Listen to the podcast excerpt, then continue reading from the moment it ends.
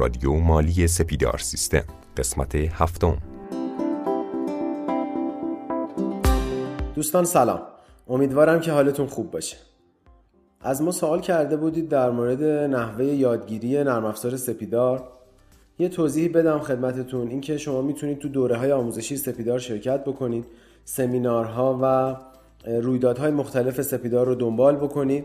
همچنین از طریق آموزش مجازی یا همون آموزش الکترونیک سپیدار در هر جایی که هستید یادگیری خودتون رو داشته باشین، برای اینکه بتونید بیشتر آشنا بشید با مدل‌های آموزش سپیدار و ارتباط بیشتری با مجموعه ما داشته باشید. پیشنهاد می‌کنم با واحد آموزشمون تماس بگیرید.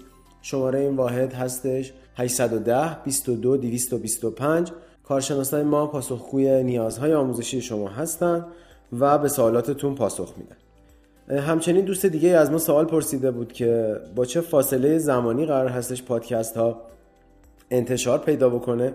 باید خدمتتون بگم که ما سعی میکنیم 1 تا 2 تا پادکست در هر هفته داشته باشیم. اگر که علاقه‌مند هستید تا پس از بارگذاری اونها اطلاع پیدا بکنید، میتونید نوتیفیکیشن اپلیکیشن خودتون رو روشن بکنید و به محض بارگذاری اون پادکست جدید اطلاع پیدا بکنید. از شما دعوت میکنم به این قسمت از پادکست رادیو مالی گوش بدید.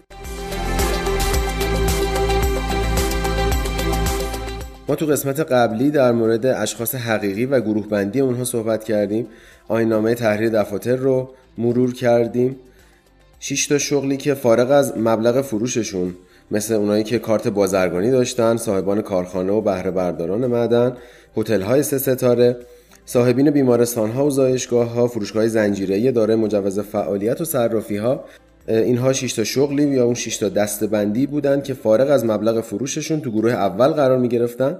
میخوام پادکست امروز رو با یه سوال، با طرح یک سوال از استاد رستگار آغاز بکنم. اینکه این 6 تا شغل یا اون دسته‌بندی که انجام شد، اگر فعالیتشون به صورت حقوقی باشه چطور؟ یعنی یه هتل 3 ستاره‌ای که مالک اون هتل شخص حقیقی نیستش و یه شخص حقوقی پشت اون هتل یا بیمارستان وجود داره. در ابتدا من خدمتتون سلام عرض می‌کنم و مرسی از اینکه دنبال می‌کنید مباحث رو. ببینید، اگر این 6 تا شغلی که ما توی گروه اول گفتیم به صورت حقوقی فعالیت بکنن، قطعاً آثار حقوقی بر اونها مترتبه و نتیجتاً از این گروه اول دیگه میان بیرون، میان در قالب حقوقی، که دیگه حالا قواعد و مقررات اشخاص حقوقی رو میگیم خدمتون. بسیار عالی. پس ما توی این پادکست میخوایم در مورد گروه بندی ها، ادامه گروه بندی ها صحبت بکنیم، گروه دوم و گروه سوم. در خدمتون هستیم. بله، خب بریم سراغ گروه دوم. گروه دوم جالبه، ما گفتیم گروه اول مجموع مبلغ فروش کالا یا خدمات سال قبلشون یا 10 برابر درآمد مشمول مالیات قطعی شدهشون هر کدوم بیشتر از 30 میلیارد ریال باشه، یعنی 3 میلیارد تومان. حالا گروه دومیا این 30 میلیارده شده بین 10 تا 30 میلیارد، یعنی بین 1 میلیارد تومان تا 3 میلیارد تومان اگر مجموع مبلغ فروش کالا و خدمات سال قبلشون باشه، میشه گروه دوم. گروه سوم کیان؟ اونایی که تو گروه اول و دوم قرار نگیرن، میشه گروه سوم. معمولا گروه سوم مشاغل خوردن، اونایی که فروششون پایین‌تر از 1 میلیارد تومنه تو یک سال. خب خیلی از اصناف رو در بر میگیره دیگه. پس ما فهمیدیم که مبنای تقسیم بندی این گروه ها به چه شکله.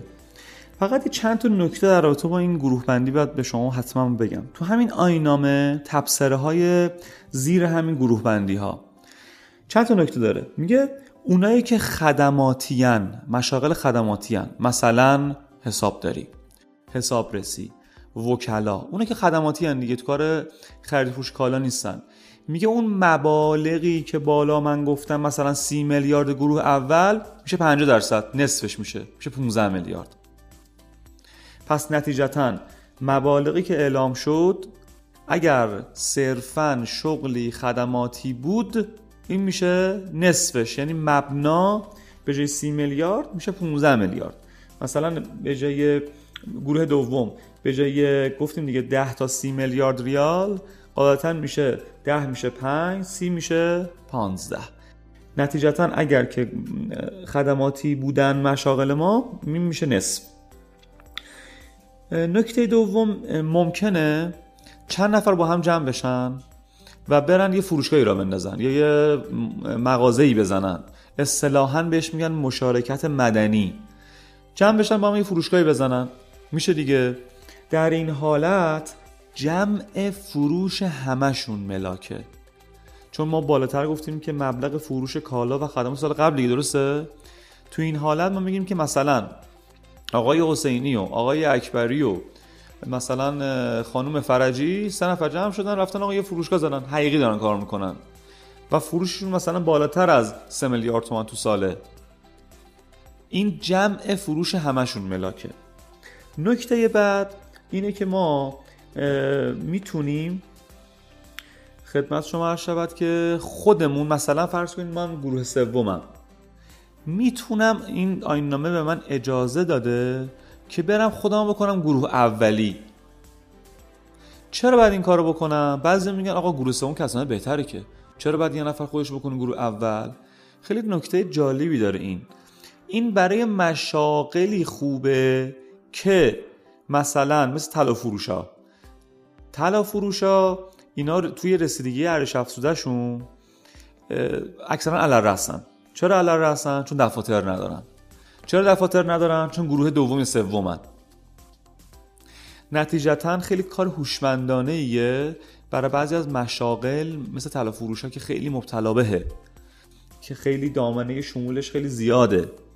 بیان چیکار کنن؟ بگن آقا ما دوست داریم گروه اول بشیم و دوست داریم تکالیف گروه اول اجرا بکنیم که توی مثلا ارزش افزوده دیگه علرس نشیم. دوستانی که میخوان تو کار مشاوره کار بکنن یا حالا مؤدی هستن، این نکات خیلی فنی کارو باید رعایت بکنن. اینا نکاتیه که مخاطب یا مؤدی اگر بدونه میتونه از این امکانات قانونی استفاده بکنه. یه نکته دیگه هم که دوباره تاکید میکنم اینه که شما مؤدی میتونه 2 سال اول فعالیتش خودش انتخاب بکنه که کدوم گروهه. نتیجتاً مشاغلی که خرد هستن اکثرا میگم گروه سوم بیشتر به دردم میخوره. حالا این نکته رو بگم ببینیم اگه سوالی نیست ادامه بحثو بگیم. ببینید چه فرقی میکنه یه نفر گروه اول باشه، گروه دوم باشه یا گروه سوم. جواب اینه در تکالیف مالیاتیش، در انجام تکالیف مالیاتیش خیلی فرق میکنه. اونی که گروه اول میشه دوستان تقریبا تو تمامی موارد تکالیفش مثل اشخاص حقوقیه، دقیقا مثل شرکت میمونه تکالیفش. یعنی چی؟ یعنی باید این اظهارنامه پر بکنه، دفاتر باید پلمپ بکنه، معاملات فصلی باید ارسال بکنه، تو اکثر مواقع مشمول مالیات بر ارزش افزوده هم هست. پس نتیجتاً توی اکثر موارد تکلیفی که داره مثل اشخاص حقوقیه. اما گروه دوم و سوم چی؟ جالبه از سال 95 به این طرف گروه دوم و سوم نیازی نیست دفاتر پلمپ بکنن. گروه دوم تکلیفش چیه؟ حالا علاوه بر این که اظهارنامه عملکردشون میده تا آخر خرداد سال بعد، این 2 تا فرم داره. یه فرم ماهانه بهش میگن که ماهانه باید پر بکنه. جالبه اینو اکثر مؤدیه متاسفانه نمیدونن و وقتی جریمه میخورن میگن آقا چرا جریمه کردیم رو. اونایی که گروه دومن 2 تا فرم دارن. یک فرم ماهانه باید پر بکنن، چیه؟ درآمد و هزینه‌شون. فرم ماهانه درآمد هزینه‌شون رو باید پر بکنن، تسلیم حوزه مالیاتی بکنن. یه فرم سالانه هم دارن که جمع این ماها رو توی یه فرم سالانه میرن تقدیم حوزه مالیاتی میکنن. اما گروه سوم چی؟ گروه سوم خیلی جالبتر از بقیه است. این چجوریه؟ این فقط یه فرم داره، فرم سالانه. این فرم سالانه رو پر میکنه و تحویل حوزه مالیاتی میده. تا اینجا اگه سوالی نیست ما ادامه بدیم.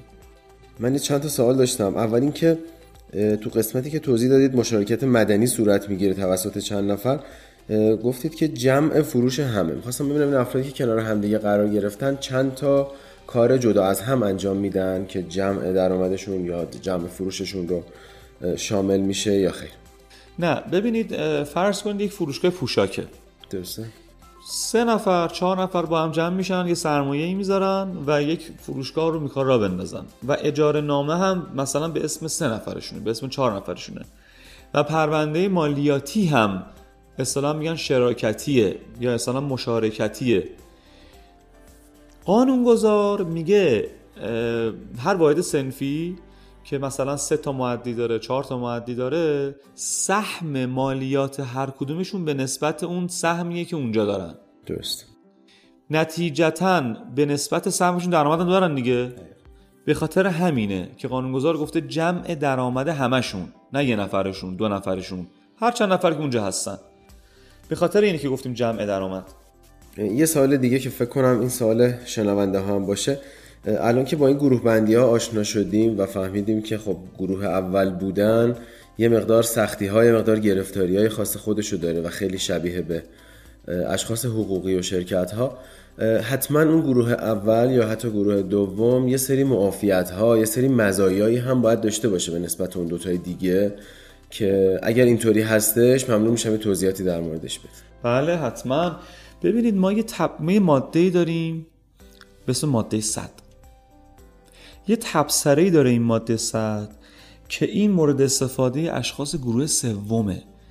اگه یادتون باشه شما اول صحبتمون فرمودین که شما چه پیشنهادی می‌کنید برای گروه بندی، یا من گفتم قطعاً گروه سوم. این امکانی که قانونگذار گذاشته برای اشخاص گروه سوم چیه؟ تو تبصره ماده 100 قانونگذار گفته که سازمان امور مالیاتی میتونه بعضی از گروه بندی های مشاغل رو حتی از ارسال اظهارنامه معاف کنه. خیلی جالبه. یعنی چی؟ یعنی یه نفر گروه سومه، مثلا سال 96، این برای سال 97 که میخواد اظهارنامه بده، جالبه قانونگذار یه شرطی گذاشته که اومده تو بخشنامه اعلام میشه هر سال، البته اومده گفته که سازمان مالیاتی مثلا بخشنامه سال 96 اومده گفته این مشاغل گروه سومی که مجموع فروش کالا و خدماتشون بیشتر از 10 برابر ماده 84 نباشه میتونن از این معافیت استفاده کنن. ماده 84 چیه؟ ماده معافیت حقوقه که برای خدمت شما عرض شود که سال 97 چقدر بود؟ برای سال 97 240 میلیون ریال بود، 276 میلیون ریال بود، اصلاحی میکنم، برای سال 97 276 میلیون ریال بود، 10 برابرش میشه 2 میلیارد 760. درسته؟ میگه اشخاصی گروه سومن و فروششون تا 2 میلیارد و 760 میلیون تومنه میتونن چیکار کنن؟ اظهارنامه نفرستن و به جاش اصطلاحاً فرم تبصره 100 اینو بفرستن. یعنی چی؟ مثلا خرداد شده، همه مشاغل باید اظهارنامه بفرستن دیگه. اونایی که این تبصره رو میدونن و ازش استفاده میکنن دیگه اظهارنامه نمیفرستن، فرم تبصره 100 میفرستن. چه مزایایی داره؟ جالبه. اونایی که فرم تبصره 100 میفرستن دیگه رسیدگی نمیشن. هر سال حالا اعلام تو بخشنامه اعلام میشه. 5% مثلا برای پارسال اینطوری بود، 5% رو مالیات قطعی پارسالشون میاد، قطعی میشه مالیات، تمام دیگه، نه رسیدگی میشن، برو بیا اعتراض کن، هیچ. نتیجتا دوستان این من پیشنهاد میکنم به عزیزان این هر سال بخشنامه تبصره ماده 100 رو که میاد مطالعه بکنن. برای سال 96 گفته 10 برابر موضوع ماده 84 خدمت شما عرض شود که سال 96 اگه یادتون باشه 240 میلیون بود سقف ماده 84 معافیت حقوق که میشه 2 میلیارد و 400 ریال، که میتونستن اون مشاغل موقع ازش استفاده بکنن. این از این. پس این یک امکان بسیار جالبیه که قانونگذار در اختیار اشخاص گروه سوم قرار داده. فکر میکنم به سوالتون جواب دادم اگر اشتباه نکنم. اگر که سوالی هست بفرمایید، که اگر نه ادامه بدیم. خب نه سوالی نیستش، فقط یه مروری داشته باشیم. ما تو این قسمت در مورد گروه بندی اشخاص حقیقی صحبت کردیم، گروه اول، گروه دوم و گروه سوم، تفاوت‌هاش رو متوجه شدیم، تکالیفشون رو یاد گرفتیم تو قسمت آتی میخوایم در مورد یه سری نکاتی که اشخاص حقیقی دارن، مثل هم معافیت‌ها که در موردش صحبت کردیم و سایر مواردی که میتونه برای اشخاص حقیقی جذاب باشه بیشتر صحبت بکنیم. با رادیو مالی سپیدار سیستم همراه باشید.